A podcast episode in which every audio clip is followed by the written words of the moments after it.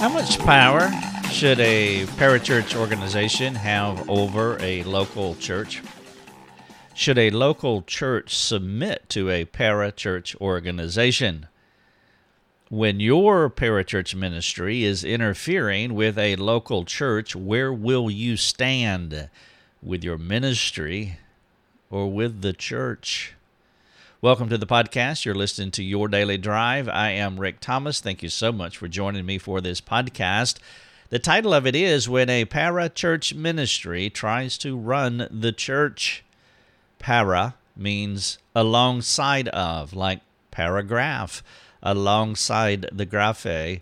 When a para church, a ministry outside the local church, interferes with or tries to run a local church, where will you stand? We are a parachurch organization.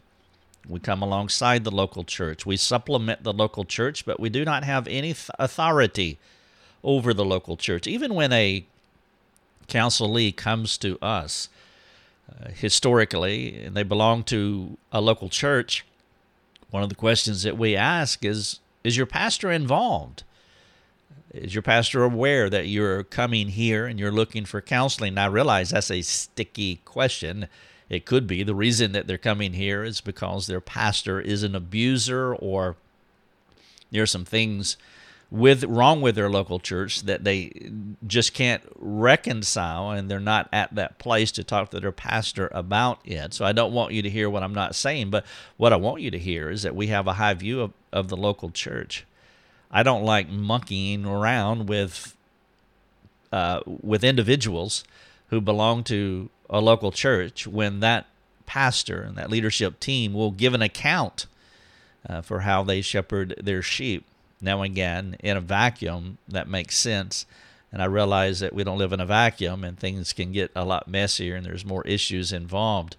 But the point here is that a high view of the local church is critical and I want to communicate that to you. I know they're not perfect, and I know that there are always problems in play, but all roads should lead to the local church. The local church in the New Testament is God's way of communicating his message, spreading his fame, bringing unity in the greater body of Christ. And so we have a high view of the local church. And parachurch organizations, I'm glad that there are many of them thousands upon thousands of them. I'm glad that we are one, but para is alongside of. We are supplemental, and we do not rule a local church, and hopefully we don't make things worse for a local church. I want to give you three illustrations of how that uh, had gone badly, and then I want to talk a little bit more about this idea when a parachurch ministry tries to run the church. If you want to talk to me about this podcast, I would love for you to do that. Go to our website, rickthomas.net,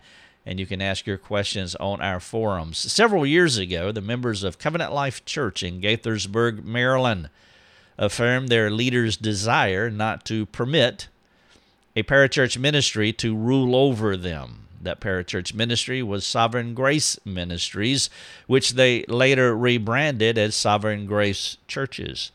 The elders of Covenant Life uh, Church in Gaithersburg, Maryland, at that time was re- led by uh, Joshua Harris.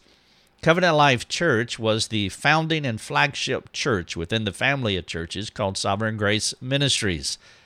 Covenant Life chose to sever their relationship with this ministry, which spanned 30 years. They had been associated with Sovereign Grace Ministries for a long time. Now, this development was significant within Sovereign Grace Ministries as well as the evangelical community because during the early 2000s, Sovereign Grace Ministries enjoyed uninterrupted favor and privilege among many evangelicals. They were the new thing coming, and everybody seemingly loved Sovereign Grace. They were publishing their books, they were putting on their conferences, they were accepted. In fact, C.J. Mahaney was one of the Fab Four as far as Together for the Gospel when that kicked up about 2008, whatever year that was, when they they started, and so Sovereign Grace Ministries was a big deal. It was a parachurch organization but the founding church, Covenant Life Church, which hosted most of the conferences that Sovereign Grace put on, They had leadership conferences every year or two. I attended a few of them myself. They were big deals. They also had the pastors' conference in the, uh, the pastors' college, rather, inside the building of Covenant Life. And the pastor's college is where you had to go to be a Sovereign Grace Ministries pastor. They also had the administrative offices. And so to leave Sovereign Grace Ministries, the parachurch organization, the parachurch organization was downstairs, the lower section of, of the humongous Covenant Life building. And so to leave Sovereign Grace Ministries was a big deal. But according to the Covenant Life website, they were, quote, going in a different direction from that of Sovereign Grace Ministries, the organization that was launched within our church and whose leaders have played a foundational role in the life of our church. I would say that God's Word supports Covenant Life's decision. There are no instances or conditions in the New Testament where a non local church entity, read parachurch, should exercise and have ongoing authority over a local church. A biblical purpose for the parachurch organization is to cooperate with and have supplemental help for what God has called that church to do. Now, afterward, Sovereign Grace Ministries released their new policy statement. They outline how they would exercise their authority over any local church willing to sign their policy. They rebranded themselves as Sovereign Grace Churches, and this rebranded, it positioned themselves in some measure as the self appointed governance of the local churches. The repositioning was a bold move on Sovereign Grace Ministries' part, which is part of the reason Covenant Life Church decided they could no longer associate with them. Sovereign Grace Ministries' parachurch power enabled them to censure any local church within its system if that church did not follow the rules in their policy statement. This policy change is even more shocking in light of their history of pursuing gospel integrity and theological precision. It is argu- arguable, but I would say that it was Sovereign Grace Ministry that was the impetus for all the gospel hyphenated language that came about in the early 2000s. They were the gospel centered people. They were the ones that got things right as they were applauded by people like uh, Al Mohler and, and Mark Dever as being the people that we want to emulate. The only time we see censure happening in the New Testament is when someone is violating the gospel in such instances, Paul did not hold back from judging an individual, a local church, or a group of churches, as you read in Galatians 1 8 and 9 and, and 2 11. That's one illustration of a parachurch ministry restructuring themselves and rewriting their polity so that they can exercise oversight and authority and even censure a local church. Well, it also has happened with, uh, with uh, universities, Christian universities several years ago, I was working for a church that was put off limits. That is the language that they used, Bob Jones University. They put this church off limits, and the reason for labeling this church off limits, it was multi layered, but one of which was because the music style was not acceptable to the BJU, Bob Jones University palate. There was never any mention of this church acting sinfully. Bob Jones never said that the church was being sinful, that, that what they were doing was sinful. Everything that Bob Jones University discredited them over were preferential matters. At the time, I thought it was odd for a parachurch organization, in this case a Christian university, to legislate whether a Christian could attend a local church because they did not pre- prefer their style of music.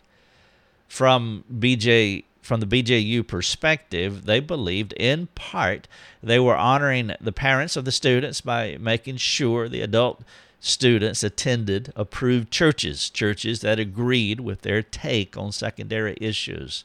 Now, I understand what they sought to accomplish. They basically wanted to extend the parental authority uh, into the local university where they could keep these, uh, these adults uh, insulated from the world I have a whole nother discussion about what worldliness is, and you can read about that on our, our website. But unfortunately, Bob Jones, uh, in this case, has a wrong view of worldliness. They see worldliness out there as opposed to being inside our hearts. And James says that we're drawn away by our own desires. There would be no desire, there would be no power that bad music would have over us if we did not desire it. The bigger issue is what's going on in our hearts. And so basically, what they did is they secluded a bunch of people who had desires uh, for things. And, that's what they were trying to do. They were trying to keep the students from sinning by creating these, these hedges about them. And so I understand. But it is extra biblical approach. It is an extra biblical approach to controlling people. The dividing line in the New Testament is always the gospel, not secondary or tertiary matters. For any Christian individual or organization to put a local church, think about this putting a local church, a local church that's not sinning, listen to this. For any organization to put a local church off limits because of secondary preferences is un- unbiblical. If the unbelieving culture tried to exert this type of power, over the church, we would rise in force, lobbying against them. Imagine if the United Way or the American government said you could not attend some local churches because these churches did not practice abortion on demand or they didn't believe in redistribution of wealth. We would not stand for that. We wouldn't stand for any organization putting a church off limits for unbiblical or not gospel centered reasons if the gospel is being preached. And so this is another instance. Sovereign Grace Ministries was overreaching. So what they decided to do is to rewrite their polities so that they could self appoint themselves as the authority over local churches. And they can do that if they wish. Uh, you'll have to decide if you want to be part of of a Sovereign Grace Ministries church that has that kind of parachurch authority over you, and the same thing for Bob Jones University. Bob Jones University can write their policy any way that they want to, but you will have to decide if you're going to submit to a parachurch organization and let them have the power over you as far as whether you attend a New Testament church or not or if you're going to have a high view of the local church and and your church will uh, will train you and equip you and give you the direction that you need rather than a parachurch organization. And then my third illustration in 2019, the International Association of Biblical Counselors imploded due to mismanagement and sharp conflict. I won't get into all the details of that. You can listen to my episode 202 in my Life Over Coffee series for more details on this matter. I spoke for more than 90 minutes with an elder at Life Fellowship, the church at the center of the IABC controversy, and he shared how hard it had been on their church because of IABC's interference and lack of cooperation with a church discipline matter with one of its members. This is a big deal, and I, I want people to know about our organization. One, we are a parachurch ministry. And two, we have a high view of the local church. We still believe, we still believe in the local church. Now, for you, it's a matter of choice. Any individual, any church can choose as to whether they want to submit themselves to an institution that exerts extra biblical guidelines over them. Uh, the difference here would be between unbiblical and subbiblical. It's not necessarily unbiblical, but it is subbiblical when a local church begins to give up its autonomy. Now, that's a church's choice if they want to do that. And it's also an individual's choice if they want to give up uh, the authority of the local church and, and submit themselves to uh, a parachurch organization. We do this all the time. For example, go back to my college illustration. All college students do this, whether it's a Christian college or otherwise. Colleges have a student handbook where they communicate what is acceptable behavior. And if you choose to attend that college, you agree to play by their rules. This is a freedom of choice issue, and you make that choice. You, you can flip all this around, and I've had this conversation with because I live in Greenville, South Carolina, where Bob Jones University is. I've had this conversation with many of their former students who are angry because of the rules of Bob Jones University. And it's like, no, you, your your attitude is sinful Many of their attitudes were sinful. You either chose to go there or your parents put you there and, and you got your education paid for. But either way, you submit to that authority. You don't have to agree with it. My wife went to Bob Jones University and graduated in 1991. She knew she could stand on her head and hold her breath for four years and get an excellent education. She didn't believe in the rules, they were unnecessary and, and definitely sub biblical. And she didn't believe in the authority that they had that was greater than the authority of the local church. But that's where her parents sent her. They were paying for her education, so she didn't complain. And I married her, and I've known her for more than a quarter of a century, and she's never spoke critically about Bob Jones University in these matters. She knew what she went for. And so it is a matter of choice. Employers can also exert power over you too, as well as a parachurch organization. But when their rules prohibit you from attending a gospel preaching church, they are overreaching their power by overriding God's word. And you'll have to decide if you're going to associate with an organization that has more power than a local church. And though a secular institution may not care for the sufficiency of God's word, Christian parachurch organizations sure should. There was another church in our, our town back in the late 80s where many of the people who attended this church uh, worked at Bob Jones University. And this church began to make a gospel centered shift, a biblical shift. They moved away from the King James Bible. They, they moved toward contemporary music and they began to understand the doctrines of grace, and that created no small rift within the church and within Bob Jones University. And so Bob Jones University said, uh, that you can either attend this church or you can work at Bob Jones University, but you can't do both. And so it split the church. Some people kept their jobs, others were fired because they wanted to stay with the church. But this is your decision, it is a matter of, of choice. Nobody should mandate which church a person should attend as long as the gospel is being preached. Now, on one hand, churches, Sovereign Grace Ministries can create whatever rules that they want to create over the local church as long as they aren't unbiblical. A Christian university can create whatever rules they want to create. If they say that if you attend here, you can't go to a church that plays contemporary music, well, then that's their rule. You don't have to ad- agree with it, but you salute the flag if you're up under that organization. This freedom to choose is a matter for the individual to decide as he interacts with God, with the Bible, and with wise counsel. It is also unwise when a local church submits itself to a parachurch agency while ceding some of its authority to that agency. Uh, you need to be careful when you do that. And, and uh, I struggle with this, this whole idea, and I've seen the debacle up close and personal. I, I was a pastor for Sovereign Grace Ministries for a number of years, now, thankfully, a long time ago.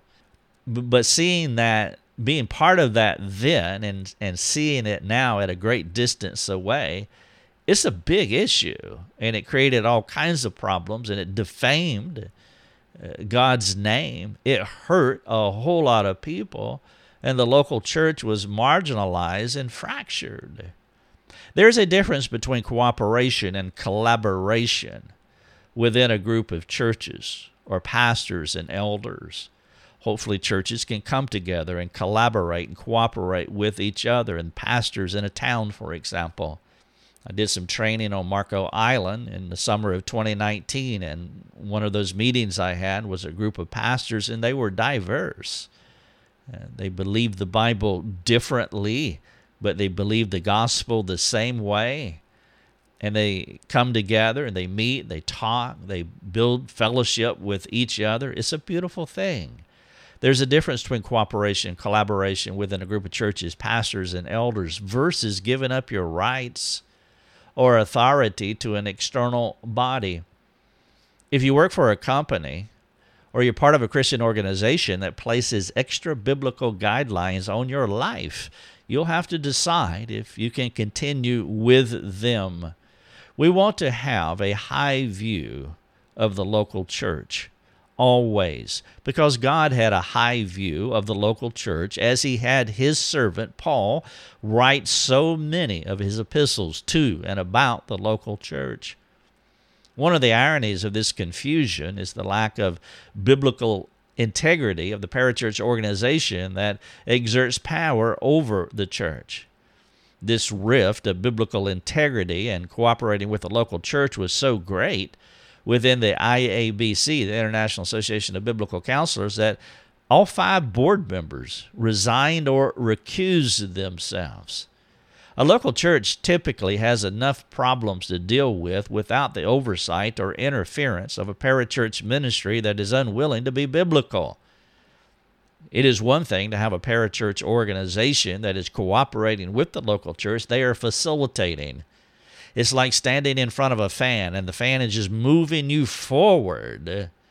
It, it, uh, uh, the fan is at your back and it's, it's moving you forward, it's blowing you forward.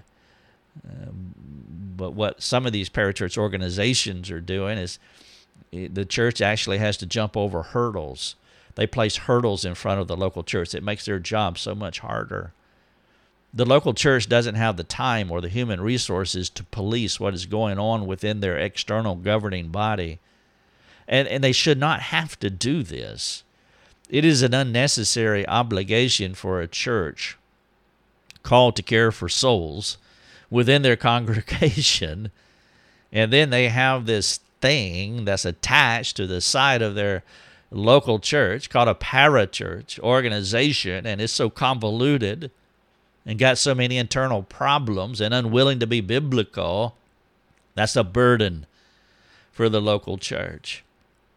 Now, thankfully, most parachurch organizations do not seek that kind of authority or a desire to place more demands on the pastors than what they already experience through the caring of their congregation. I mentioned earlier that I was a pastor once upon a time. And by the grace of God and the hope I have in God that He will never call me to be a pastor again. It's, it's one of the hardest jobs that you'll ever have. It's a job that's just, it never ends. It goes on forever. The burdens are great. There are no breaks. There's never enough people, never enough time, and there's always more hurting souls than you can care for if you're shepherding well and to have a, a parachurch organization on your back that's hindering what you're trying to do, that's not good. Our organization is a parachurch ministry.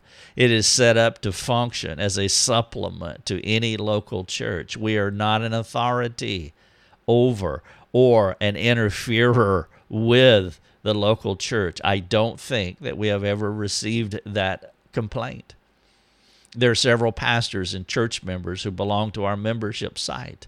I offer them counsel, coaching, training to them.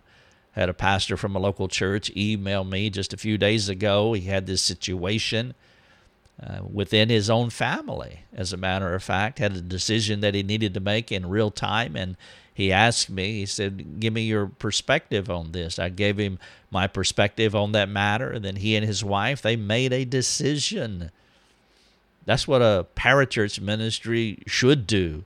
You want to help. We have not set up this organization to exert authority over any local church or any individual. If you go on our forums, you'll hear that question often. You'll see it. It's asked often. What does your pastor have to say? I do not plan on generating a church polity uh, for any church to sign while obligating a portion of their income to keep me afloat. If anyone chooses to associate with me, with our organization, it is their decision.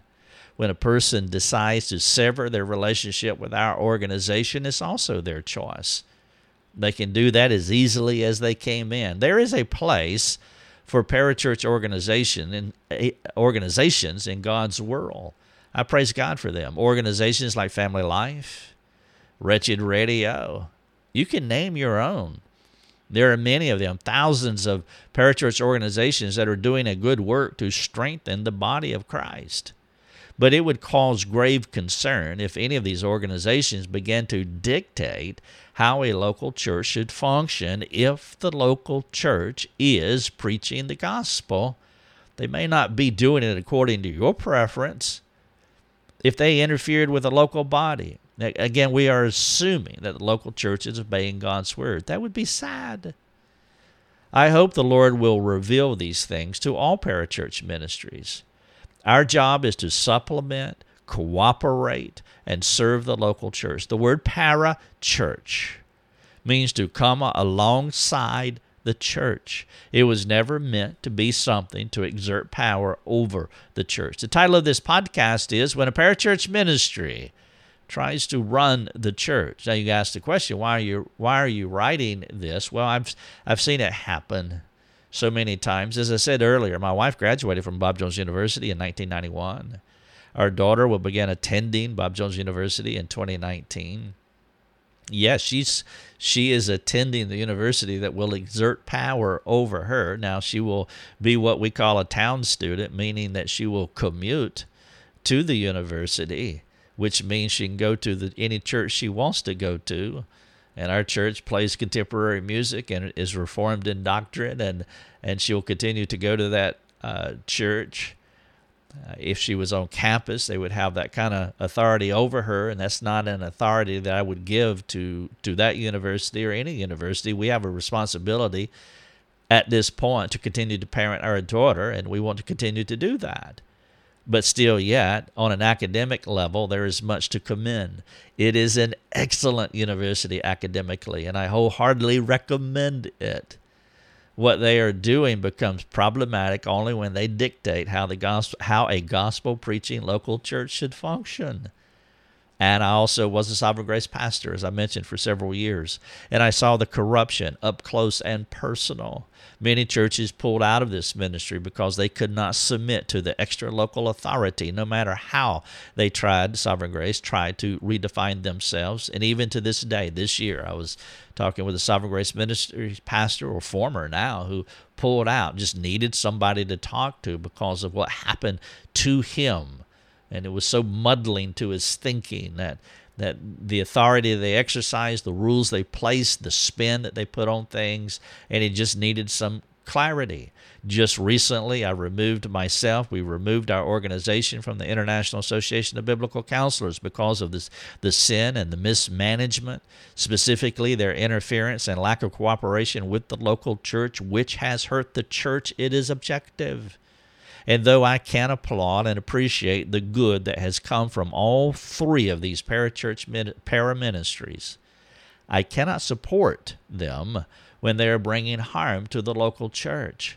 If you're part of a parachurch ministry, you must ask how you're helping the local church. God's plan, as communicated in the New Testament, is for local churches to spread His fame. Our role is to belong to one New Testament church while doing all we can to make them flourish. Paraministries can be excellent fixtures in God's community to help this great biblical cause. But if they are an hindrance, you must speak into it. You must speak out against it. And if it's your organization, you must do what you can to help them to be more supportive, non interfering, supplemental to a local church or local churches if they have that kind of reach. The title of the podcast is When a Parachurch Ministry Tries to Run the Church. If you want to talk about this, I would love to chat with you. We never turn anybody away by the grace of God, and hopefully we never will. But the place that you have to talk, there's only one place in the world that we can chat with you because of the expanse of our ministry, and that's on our website. Come, let's talk on our forums. Thanks for listening. Your Daily Drive is a production of rickthomas.net, a global community that is seeking to live more productive and inspiring lives. If you'd like to learn more about our community, please go to rickthomas.net. rickthomas.net.